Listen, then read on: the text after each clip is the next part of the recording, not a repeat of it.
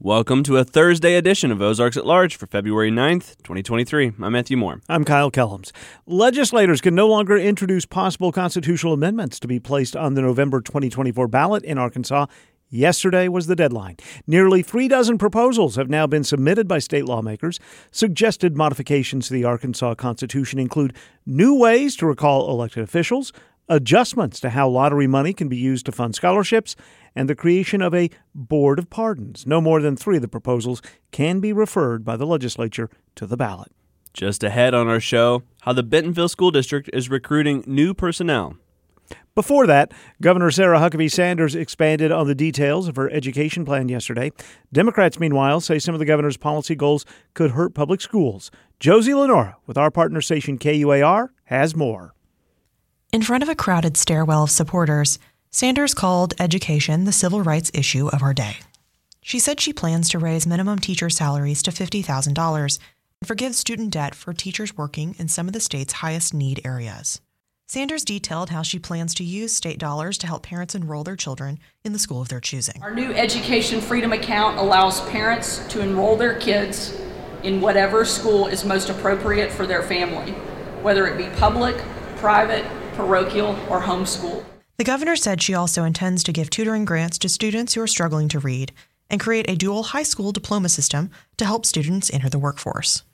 Democratic House Minority Leader Tippi McCullough said she is against school voucher programs. So you get private, entities and everything coming in and taking money away that may go with the students to private schools, and not necessarily just existing private schools. There could be all kinds of unlimited charters, all kinds of private type schools popping up, and just really depleting, our resources in the public schools. The governor estimates her plan could cost $300 million in the first year. She says the state's Bureau of Legislative Research will take the lead in writing the bill's language based on her policy recommendations. In Little Rock, I'm Josie Lenora. Bentonville Schools is hosting its first ever recruitment fair on Saturday, February 25th at the Bentonville High School. I spoke to Leslie Wright, the Director of Communications for Bentonville Schools, who says they're hoping to recruit more than just teachers for this event. Folks who might be willing to drive a bus, folks who might be willing to serve as an administrative assistant in one of our schools. Basically, if you have any interest in being in the education system, we would love for you to attend. That also extends to school nurses, folks in our facilities and maintenance division. So we're hoping to connect with folks who would like to work in Bentonville schools and potentially get to know them better while they get to know us better. Yeah, absolutely. What was the impetus to start the fair this year? We are seeing increased difficulty in hiring folks to work in the district, and I suspect that's across so many industries, whether it's hospitality or the health industry. We're seeing that, we're feeling that same crunch, and so we want to always attract the best and the brightest, whether it's in our teaching staff, our school nurses, wherever that person thinks he or she might be a good fit, we'd love to hear from him or her. What sort of things can people expect at this recruitment fair other than, what should people bring in preparation for this? Such a great question. So we would love for anyone who's interested in working in Bentonville schools to come in. It's drop-in, so there's no reason for a scheduled appointment or to feel as if though he or she needs to stay all day. It's a drop-in event from 9:30 to 2:30. We ask that you bring a resume, and we will actually be set up to do interviews on site. And so we'd really like to just hear from people who are interested in working in Bentonville schools, working in education. The benefits of the education system are pretty impressive. The state retirement system is awesome.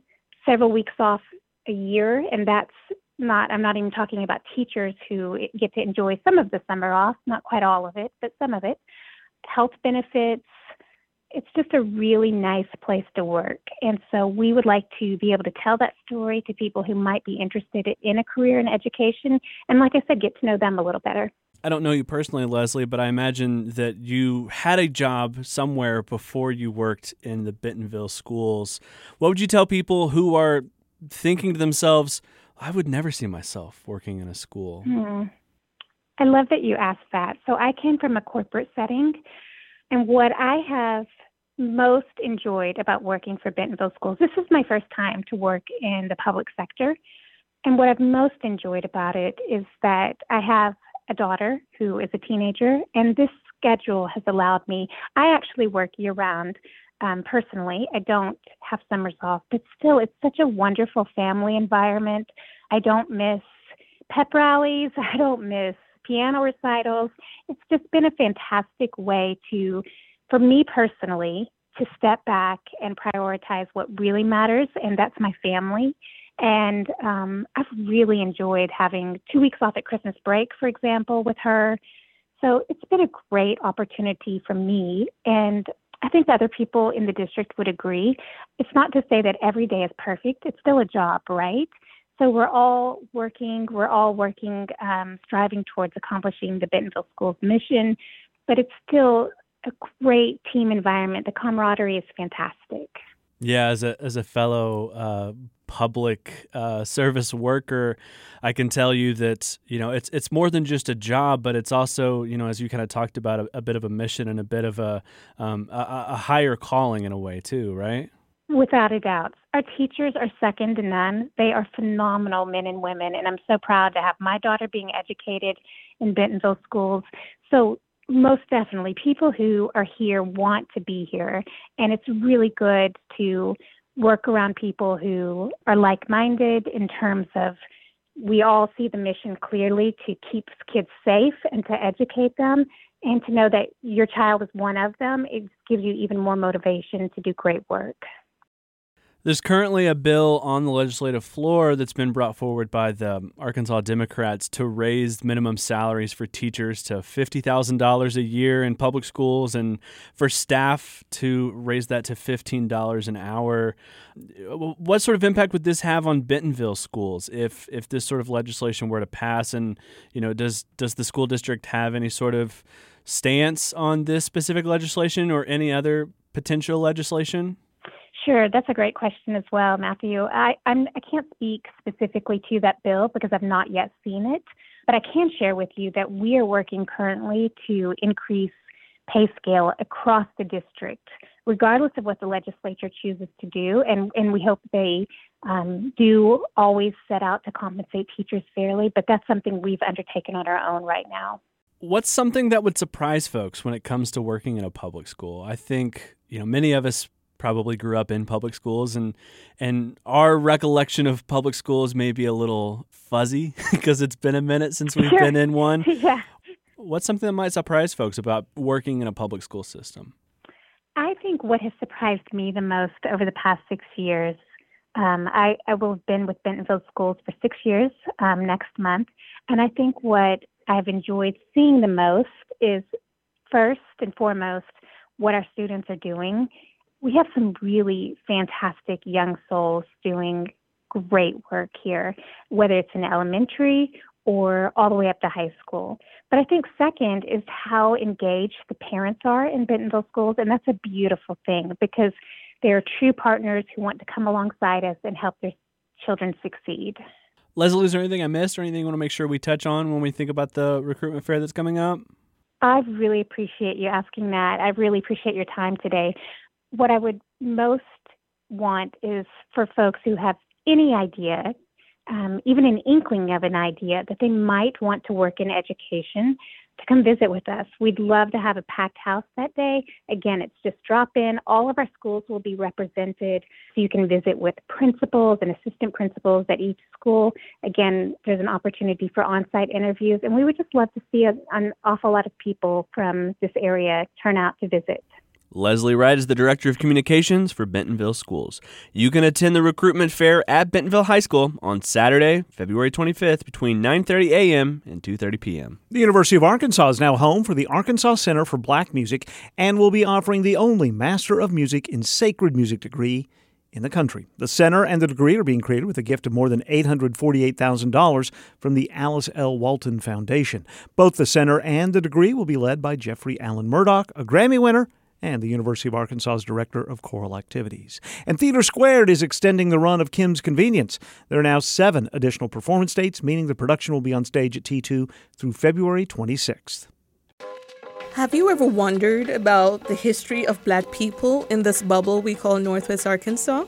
Have you wondered about the current state of the Black community in Northwest Arkansas? Have you wondered about what is being done about the Black community in Northwest Arkansas? Well, hello. I am Karee Banton, Director of African and African American Studies at the University of Arkansas and host of the podcast Undisciplined. And in celebration of Black History Month, Undisciplined will be hosting a live podcast recording on Black erasure in Northwest Arkansas at the Squire Jehagan Outreach Center on Willow Street on Thursday, February 9th at 6 p.m. The panel will include Sharon Killian, president of the Northwest Arkansas Black Heritage Association, Tommy Davis, longtime resident and a descendant of the Northwest Arkansas Historic Black Community, Chris Seawood, a member of the Northwest Arkansas MLK Council, who will be given an update on the state of Black Northwest Arkansas census, an architecture professor Ngozi Brown, an expert on historic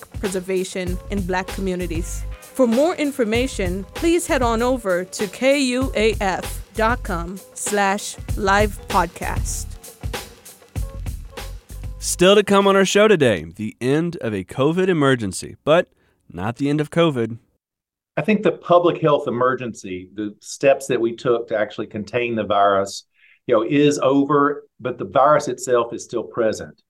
We continue to see new variants. The current variant is about 2/3 spreading through the nation, about 50% of our state. That report in about 12 minutes. Time now for today's Northwest Arkansas Business Journal report. I'm Paul Gatling. Today we've got a conversation with Carter Malloy, who is the founder and CEO of Fayetteville technology company AcreTrader, whose platform makes it simpler for accredited investors to invest in farmland. AcreTrader is approaching its 5th anniversary, and we'll discuss that milestone with Malloy and what comes next for the fast-growing tech company. That interview, plus a rundown of other business headlines, are on the way after the break on today's Northwest Arkansas Business Journal Report. Support for the Northwest Arkansas Business Journal Report is provided by the Arkansas State Chamber of Commerce and Associated Industries of Arkansas. The Chamber's mission is to promote a pro-business, free enterprise agenda and prevent legislation, regulation, and rules that hinder business. ArkansasStateChamber.com. Arkansas Blue Cross and Blue Shield. For more than 70 years, Arkansas Blue Cross and Blue Shield has used its knowledge and compassion to create healthcare solutions for individuals and businesses. More information at arkansasbluecross.com. First Security is proud to be only in Arkansas. They offer smart solutions for personal and business banking, plus convenient services and community investment. First Security, member FDIC, equal housing lender.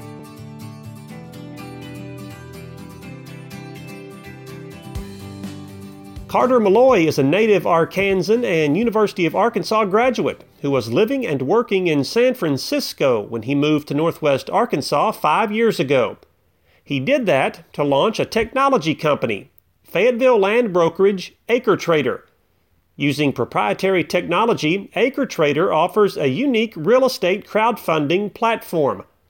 Accredited investors can buy shares of farmland instead of other assets like residential or commercial real estate. Malloy was part of a panel of regional business leaders who were invited to speak Tuesday at the Northwest Arkansas Council winter meeting in downtown Bentonville. After the event, I caught up with Malloy to discuss AcreTrader's growth and what his expectations were when he launched the business nearly 5 years ago. I had lots of expectations. I think we've met some, maybe failed the others, but as a whole, I don't think I ever appreciated how rewarding it would be to grow a business and to grow my own career, but importantly, see the people I work with grow their careers. So it's been an amazing 5 years, almost 5 years in April, and looking forward to the next five for sure. Yeah. Why did you want to move from San Francisco to Northwest Arkansas to do this? Why was this the important part of getting your venture off the ground to be here? The easy way to put it is because I love it here. I went to school here, but then moved around for a while, lived in Little Rock and San Francisco for a long time, and I wanted to move back here to start a technology company because I knew there were great people here. And the art scene and the music scene and the outdoor scene and the community and all the activities for kids and great schools for my own children are all super attractive. But at the end of the day, I love it here because the people that live here make it a special place. All right, so you guys just had your annual meeting webinar a few days ago. Talk about some of the highlights that you wanted to get across to the viewers and listeners, and just kind of what the first 5 years of your company has looked like, and maybe more importantly, what the last year looked like. It seems like you guys really had a lot of growth in a lot of different areas in 2022. We have seen a lot of growth and quite a bit of movement throughout our business. What we're most excited about going forward is our increasing capacity to partner with farmers. So we spoke a lot about this on our webinar, but allowing farmers to actually have a real financial interest in the land that we're investing in. So we're investing truly alongside the farmer. That's something we've done a little bit in the past, but we're going to be doing a lot going forward. And we're very, very excited about this partnership with the American farmer and bringing investment dollars to rural America, while also, of course, allowing investors to diversify their portfolio and invest in farmland. All right. So these are accredited investors that you work with that invest on your platform. What is the market for farmland investing in 2023? Why is it a unique asset class that obviously you are keenly aware of and keenly keep close tabs on? Some of the things that make it very unique are, one, its relative stability. Mm-hmm. So it doesn't tend to whipsaw around quite like the S&P for stocks or gold does, for that matter. Also, similarly to gold, it is it's somewhat correlated to inflation. So a lot of folks look at it as an inflation hedge. So it can actually help protect a portfolio against inflation. So stability, inflation, potential inflation protection, and then diversification. So it doesn't tend to move around with other asset prices. So prices of other things don't tend to push farmland around a lot. So that consistency and that sort of independence make it very attractive to a lot of investors, because it's just this piece of your portfolio that's literally, it's different than everything else you own, and tends to act differently as well. Okay. What does your portfolio, just kind of give me some of the metrics of your business as far as acres that you work with, farms that you work with, where they're at. I know your footprint stretches to Australia now, and just the type of assets, timberland, row crops. Just what are some of the key metrics to quantify your business? We work across about 40,000 acres today, and would expect to add something similar to that in the next 12 or 18 months. So growing very quickly on the actual acreage front. And you're exactly right. We started out with row crops, so things you plant every year, primarily in the Midwest and here in the Arkansas Delta, the Mississippi Delta. Right. Then expanded from that into permanent crops, things you grow on trees. That tends to be a little more West Coast concentrated. And then Australia, now we do timberland as well, and we'll continue to add other assets around the world of land. We just love this core idea of land as an asset and as a holding, for a simple reason that it is simple, right? There's a physical amount of it that's finite, and frankly for farmable land, it's shrinking very quickly. So it's a very straightforward, easy to understand asset class. So you've jumped off in Australia internationally. Are there other countries? Is there potential for more international growth for AcreTrader as you get on down the line? There is. We're a little reluctant in a lot of places, I should say, and a lot reluctant in many. Also, the concerns we have are around title law. So there are some countries where there's beautiful farmland and really attractive returns, but the title law is not quite what we're used to here. What we are intrigued by with Australia and similar Commonwealth type of places is really solid title law. So your government is not necessarily going to get in the way of you operating your business or you owning your land. There are other countries that we are very interested in and currently exploring now. Final question is just something I noticed from your webinar. I think you said the number was like 8,500 investor distributions that you've completed in the company. But I think it was like 6,200 of those, happened last year. Just a big. What happened in 2022? Things ramped up. That's the big one. A lot of folks were receiving distributions from farms they invested in over the previous year or so. And so we've just seen very tremendous top line growth in our business over the last 12 and 18 months, and expect to continue to experience that, albeit we have to always make sure that we are executing on our end. So we have to engage in responsible growth. This isn't a growth at all cost kind of business. We've got to continue to adhere to our core principles and our core underwriting to make sure we're giving great experiences to both our farmer partners and the investor partners. All right. That's Carter Malloy. He's the founder and CEO of fast-growing AcreTrader in Fayetteville, approaching their 5-year anniversary. Carter, continued success. Thank you, Paul. AcreTrader has about 120 employees and $385 million in total assets under management. For more, visit the website at acretrader.com. In other news this week, we mentioned the Northwest Arkansas Council winter meeting, and we have some reporting from that event by Kim Souza, specifically about comments from executives with J.B. Hunt, Simmons Foods, Tyson Foods, and Walmart, who all gave updates on their companies' expansion plans. A Northwest Arkansas real estate investment firm has closed its first successful exit. Kaysen Capital Partners of Fayetteville sold the Ridges at Bentonville for $12.25 million. With 96 units, the purchase price equals $127,604 per unit. The Kaysen Capital Partners paid $8.9 million for that apartment property less than 2 years ago. And Fayetteville banker Gary Head has been elected chairman of the Arkansas State Chamber of Commerce for 2023. Head is the chairman, president, and CEO of Signature Bank of Arkansas. For more news, visit us online at nwabusinessjournal.com, where you can follow our reporting each and every day. I'm Paul Gatling, and that's the Northwest Arkansas Business Journal Report. Until next time, thanks for listening. The Arkansas Cinema Society now accepting applications for the Filmmaking Lab for teen girls. Now through March 10th, it's for junior and senior high schoolers. It'll take place this summer in Little Rock and offers young women a chance to experience things like screenwriting, directing, and cinematography. More information at arkansascinemasociety.org.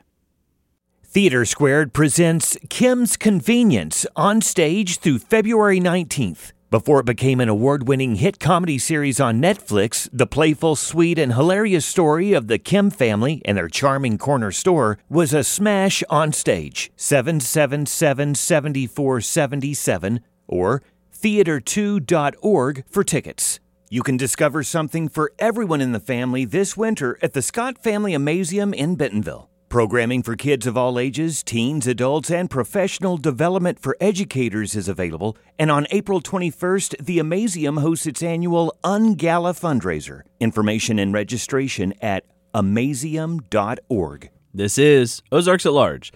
The Biden White House late last month announced plans to end the COVID-19 national emergency and public health emergency on May 11th. Both declarations have been in place since early 2020, providing federal government flexibility to waive or modify certain requirements to Medicare, Medicaid, CHIP programs, and private health insurance. They also allowed emergency use authorization of medical countermeasures, including for COVID-19 tests, vaccines, and drug treatment. Ozarks at Large's Jacqueline Froelich contacted Dr. Joe Thompson, president and CEO of Arkansas Center for Health Improvement in Little Rock, who's provided listeners reliable guidance through the pandemic, and she asked him how to prepare for this change. On May 11th, our COVID-19 national emergency, as well as our public health pandemic emergency, first declared in early 2020, will officially end. This was a politically preemptive move by the Biden White House to countervail the Republican-controlled U.S. House resolution called the Pandemic is Over Act. 1 million people in the U.S. so far have died from COVID-19, a highly contagious and debilitating respiratory virus. Fatalities that medical experts say could have been prevented if more Americans were vaccinated. That's why Dr. Joe Thompson, who leads the Arkansas Center for Health Improvement, headquartered in Little Rock, says it's important to remain vigilant. I think the public health emergency, the steps that we took to actually contain the virus, is over, but the virus itself is still present. We continue to see new variants. The current variant is about 2/3 spreading through the nation, about 50% of our state. We continue to have about 200 people in the hospital each week. We had almost 50 deaths last week. So while the emergency is over, the threat continues to be a low-level threat across our state and the nation. Thompson says tracking the incidence of COVID-19 infection in Arkansas is no longer possible because most people are using home antigen test kits and not following up with clinical tests, which are reported to the State Department of Health. I don't think we do know what the level of infection is. We can just look at some of the hard indicators of hospitalization and, unfortunately, death. So we know that the virus is still present. It's likely that many of us have developed antibodies and that if we've been vaccinated, we'll avoid kind of the worst outcomes. But we are continuing to see, new variants emerge, and the more contagious variants will take over from the previous variants. The Arkansas Center for Health Improvement warned disinformation remains pervasive in the U.S., pushed by socials like Twitter, after the site was purchased by far-right activist Elon Musk last year. He immediately terminated enforcement and monitoring policies. This year, Facebook and Instagram lifted a ban on former President Trump, the nation's leading pandemic denier. To help, the Arkansas Center for Health Improvement posts a COVID-19 misinformation toolkit, as well as the latest state data and best management practices. For now, vaccinations will remain free of cost for both insured and uninsured, but that will change, Thompson says. The federal government has been paying for vaccines, and that will cease. So your insurance may cover it, or it may be an out-of-pocket cost for yourself after May the 11th. Thompson says vaccination guidance will also likely change with the pandemic easing. There is a scientific discussion going on about how to get COVID-19 vaccines on a more regular basis so that we're not chasing the most recent variant, but we're actually putting protection like a blanket across the whole nation. I think that discussion's underway. It's not clear yet what the outcome is, but I would anticipate at some point in the future, this may become either an annual or a periodic shot like the flu and other vaccines that we get. Access to free home antigen test kits mail-ordered via covid.gov will also end. So the public health emergency has required or offered coverage for test kits, and that will end on May the 11th. Government-sponsored test kits are still available should people want to get them now. But all of the protections, all the payments that were in effect because of the public health emergency will cease on May the 11th, as they should. Our emergency is over. We need to move back into, taking good precautions that we still need to take because of the variants. But we need to get back to our normal caretaking efforts. Thompson says COVID-19 public health emergency relief programs worked to insulate entitlements like Medicaid in states like Arkansas. One of the components of the public health emergency was to give states additional revenue for their Medicaid programs if they would agree not to disenroll anyone. Our state took that option, and over the last 3 years, we have continued to enroll people but not redetermined or disenrolled anybody who became ineligible. So I think over the next few months, our State Department of Human Services will go through that process. It's important for people to get their documentation in so that if they're still eligible, they can stay on the program. But I anticipate we'll have a number of people whose income has come up or conditions have changed so that they're no longer eligible and should be disenrolled from the Medicaid program. The Arkansas Department of Human Services late last year warned that hundreds of thousands of ineligible Medicaid recipients stand to lose coverage once the national emergency ends. Data show that nearly 400,000 Arkansans had extended Medicaid coverage, with more than one quarter enrolled in the Our Home program, the state's Medicaid expansion program initiated under Obamacare. After taking office, Arkansas Governor Sarah Sanders on January 13th issued 5 executive orders, repealing the state's COVID-19 testing advisory group, a COVID-19 technical advisory board, the governor's task force on COVID-19, the governor's medical advisory committee for post-peak COVID-19 response, and the State Coronavirus Aid, Relief, and Economic Security Act Steering Committee, all assembled by former Governor Asa Hutchinson, who also staged informative daily press briefings during the worst of the pandemic.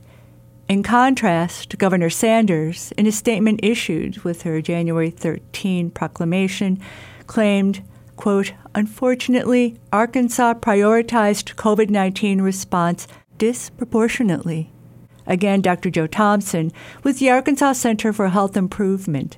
I think Governor Sanders, in her clearing of the books, if you will, of old task forces, old things that are no longer in effect or needed, you know, that was an appropriate step to kind of clean the slate.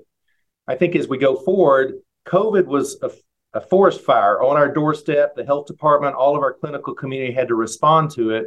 And we did have some increased mental illness. We had increased substance abuse. People didn't get their cancer screenings.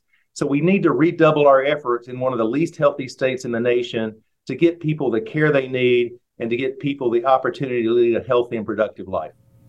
The Arkansas Center for Health Improvement will continue to closely track the pandemic, which persists in the U.S. and in Arkansas, on its COVID-19 portal, providing maps, the latest mortality data, a clear graph showing hospitalization rates and trends over time, found at achi.net.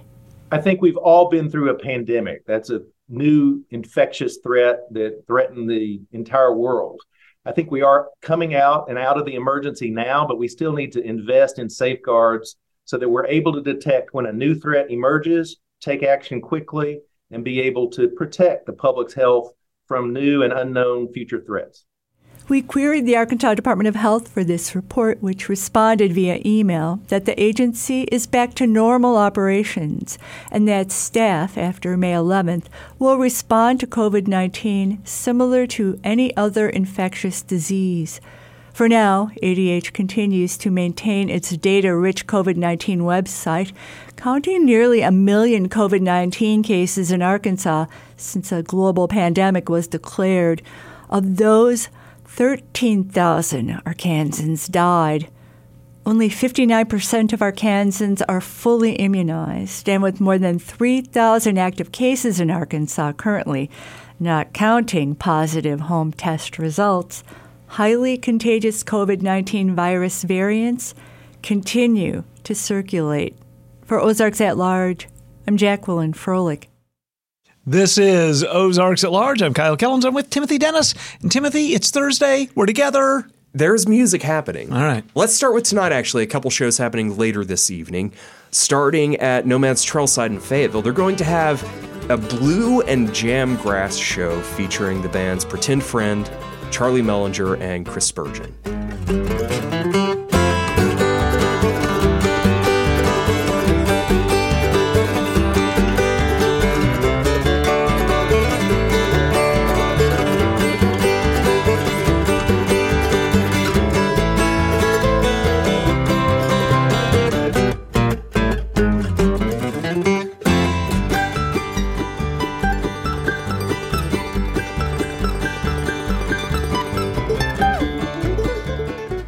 That show's $10. That gets underway at 8 o'clock this evening, again at Nomad's Trailside in Midtown Fayetteville.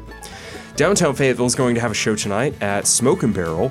It's going to be an alt, punk, and rock show featuring Matthew W. Charles, who is from the Philadelphia area. Mm-hmm. He is supported on that bill by locals Mindless Souls and The Big Sad. I'll pose a question, you'll shoot it down. A ball whatever leaves the ground without consideration. Law debates, you'll always make excuses, no matter what the truth is, you'll always make excuses, you'll always make excuses, no matter what the truth is, you'll always make excuses.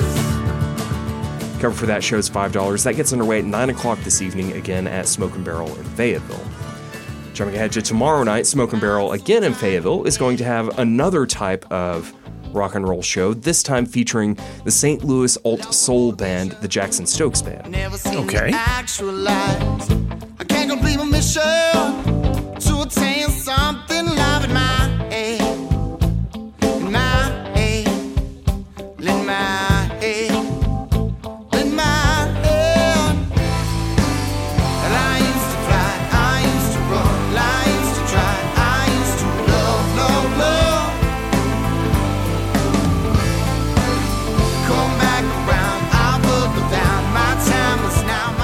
Cover for that is $10. That gets underway at 9 o'clock tomorrow night, again at Smoke and Barrel in Fayetteville. Happening up in Bentonville tomorrow night, it's the latest edition of the City Sessions Home Sweet Home Concert Series. Yeah. featuring Karee Banton, who is a Nashville-based songwriter, kind of has a pop sound that's inspired by people like Brandi Carlile and Casey Musgraves. Sing so high until I see ya. Confident that you're my weakness. Oh, I'm always overthinking me and you. Never tried to impress you. Heart beats faster when I text you. How I'm always overthinking me and you. Joined on that set with local Jackson Hoyt, who's done a lunch hour for us in the past. Yes, he has. Cover for that show is $20. That gets underway at 7 o'clock tomorrow night, again at Bike Rack Brewing Company in Bentonville.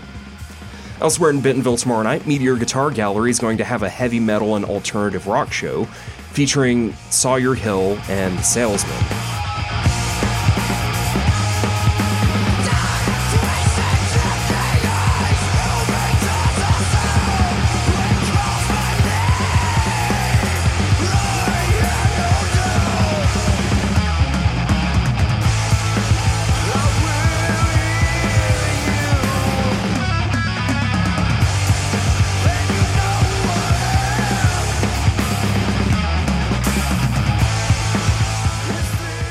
Sawyer Hill, this is his first show performing under his own name. He was formerly with the band Drawing Blanks. Cover for that show is $10 in advance, goes up to $15 at the door. That gets underway at 8 o'clock tomorrow night, again at the Meteor in Bentonville. Happening down in Fort Smith tomorrow night, the Brickfields duo will actually be at R. Landry's Cafe. Nice. When money is their god, power their desire. They don't care about your soul. Evil never tires. Fear's a loaded weapon. Don't hold it to your head. Stand up and get ready. There's a war zone up ahead. Keep on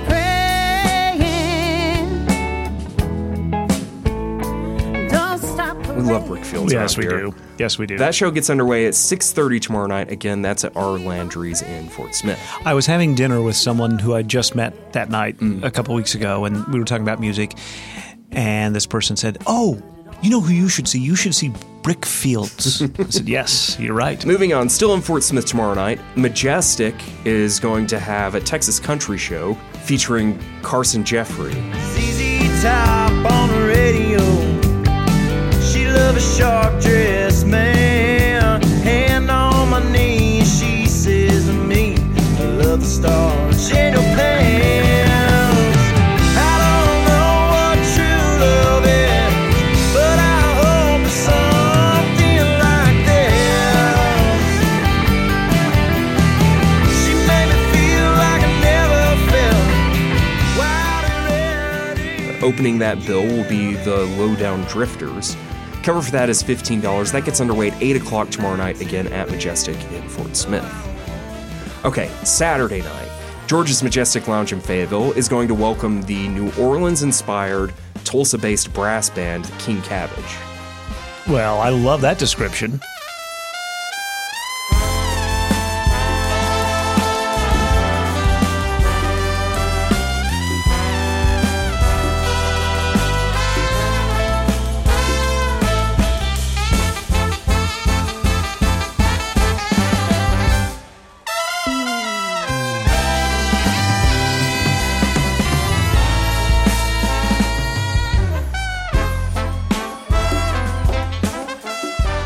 They're pretty amazing. They, late last year, they released an album live from Canes, and it's just incredible. Cover for that show is $10. That gets underway at 8:30 Saturday evening, again at George's in Fayetteville.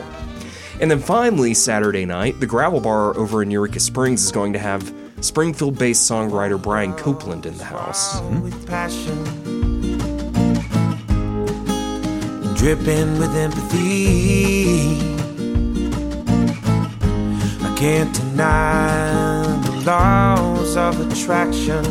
It's like nectar to a bee. Oh, my bee, let me be your honeybee.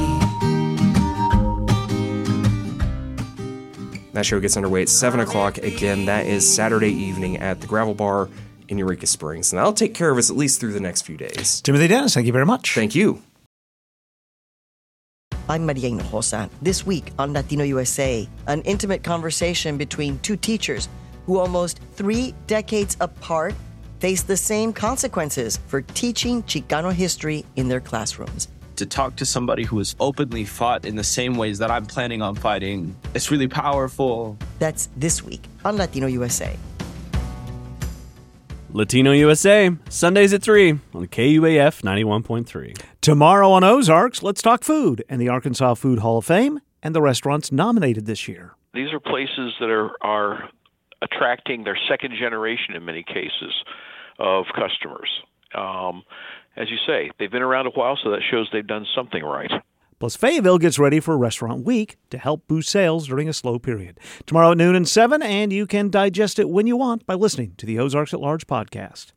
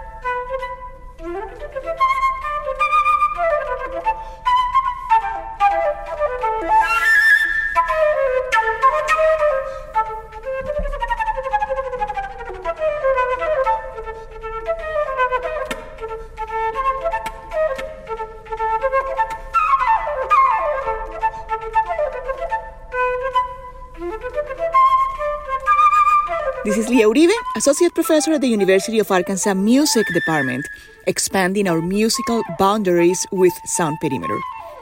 We open Sound Perimeter today with Carlos Simon's piece for solo flute, Move It. Simon, a native of Atlanta, Georgia, wrote this piece during the pandemic and carries in it the need to get out and move. In the words of Simon, quote, "My intent is to make this piece an imaginary, syncopated joyride. I wanted to explore the percussive and rhythmic nature of the flute, something that moves with energy and forward motion," end quote. The amazing flutist in this performance is Dr. Bryce Smith, who also happens to be an alum of the University of Arkansas Music Department.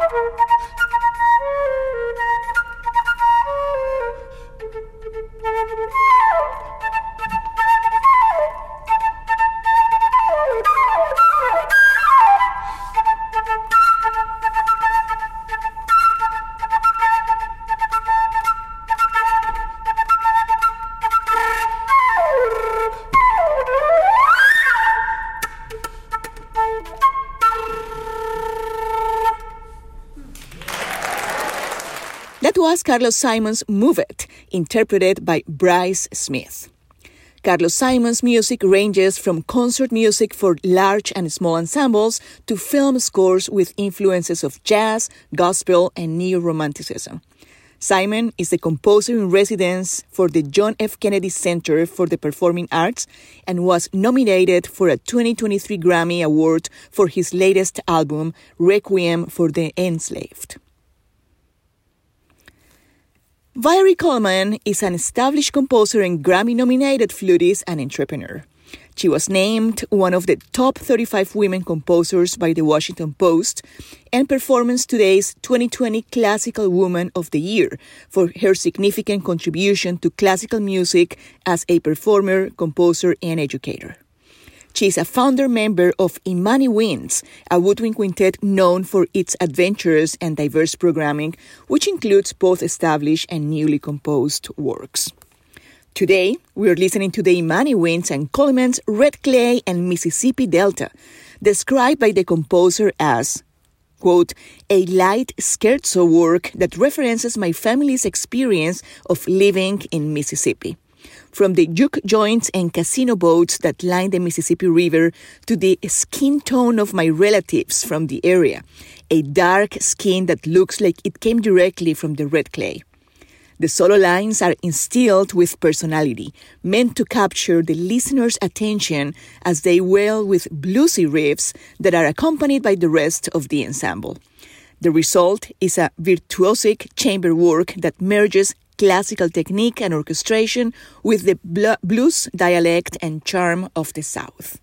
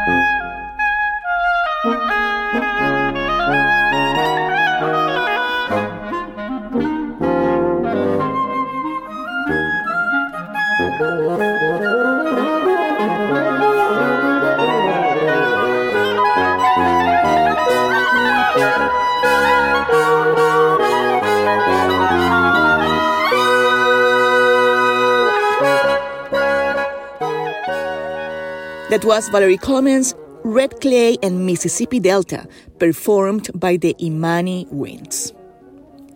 Since 1976, when U.S. President Gerald Ford extended the recognition to honor the too often neglected accomplishments of Black Americans in every area of endeavor throughout our history, every February we celebrate Black History Month, a celebration we are joining today with our musical selection, performers, and composers. This is Leah Uribe, Associate Professor at the University of Arkansas Music Department, expanding our musical boundaries with Sound Perimeter, a show written and hosted by me and produced by Timothy Dennis, KUAF 91.3 in Fayetteville, Arkansas. Sound Perimeter is a segment dedicated to diverse voices in and around music. I hope it will expand your knowledge and connection to inclusive sounds and let music infiltrate your lives and transform your realities. See you soon.